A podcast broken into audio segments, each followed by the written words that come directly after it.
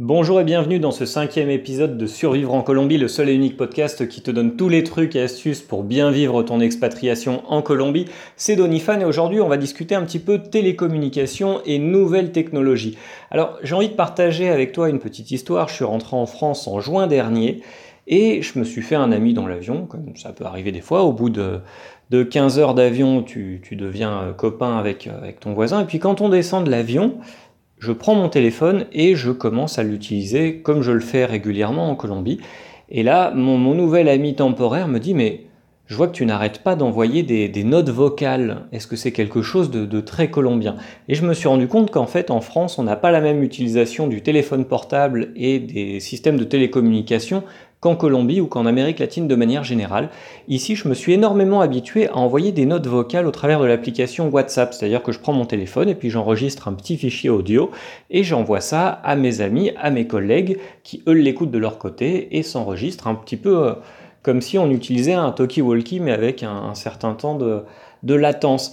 Et en fait, je pense que cette façon d'utiliser les nouvelles technologies et surtout les applications de communication, telles que WhatsApp en Colombie, eh bien, c'est quelque chose qui doit certainement venir du fait que la Colombie n'a jamais connu les options du style SMS illimité.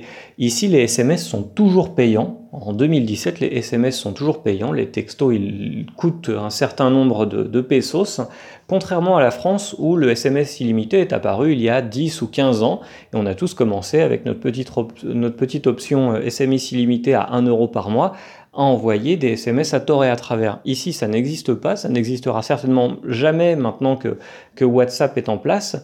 Et ce qu'il faut bien comprendre, c'est que de toute façon, les forfaits illimités, que ça soit en téléphonie, en internet ou en quoi que ce soit, ce n'est pas quelque chose de très répandu en Colombie, ça n'existe quasiment pas. Et ce qui s'est passé, c'est que WhatsApp est apparu et un opérateur mobile colombien, qui n'est pas à la base d'origine colombienne, qui s'appelle Virgin Mobile, a décidé de proposer le forfait illimité WhatsApp, ce qui fait que les gens peuvent envoyer et recevoir des photos, des notes vocales, comme je te le disais, et des messages textes via WhatsApp en illimité. Donc l'application a vraiment été très très bien acceptée ici, a été téléchargée énormément, et je ne parle pas seulement des gens qui sont relativement jeunes, je ne parle pas du gamin qui a un téléphone portable à 10-15 ans et les trentenaires ou les gens qui ont la quarantaine ou la cinquantaine. Je parle aussi des gens qui ont 70-80 ans, qui utilisent énormément WhatsApp parce que ici c'est très très facile d'accès et puis ça résout énormément de problèmes aussi bien techniques que financiers étant donné qu'on est sur de l'illimité. Donc c'est quelque chose qu'il faut que tu saches. Si tu viens en Colombie, tu as absolument besoin de télécharger cette application. Attention, je n'y gagne rien, mais je te le dis. Voilà, c'est une application qui est vraiment très utile, voire je dirais obligatoire quand on habite en Colombie, parce que mes collègues, par exemple, ne communiquent que par WhatsApp. On a même un peu laissé tomber dans l'oubli les courriers électroniques, les emails, parce que WhatsApp permet de créer des groupes et permet aux gens de discuter en live ensemble. Et je vois au niveau professionnel, dans énormément d'entreprises, on crée des petits groupes WhatsApp et les gens échangent entre eux. Alors après, ça amène un certain effet pervers, parce que je pense aussi que les Colombiens ont une limitation, une certaine façon de voir la vie privée qui n'est pas la même que les Français, c'est-à-dire que moi personnellement je reçois régulièrement des messages le samedi et le dimanche de mes collègues, de mes patrons, etc., pour me parler de ce qu'on va faire la semaine d'après. Chose qui serait très mal acceptée en France et en Europe de manière générale.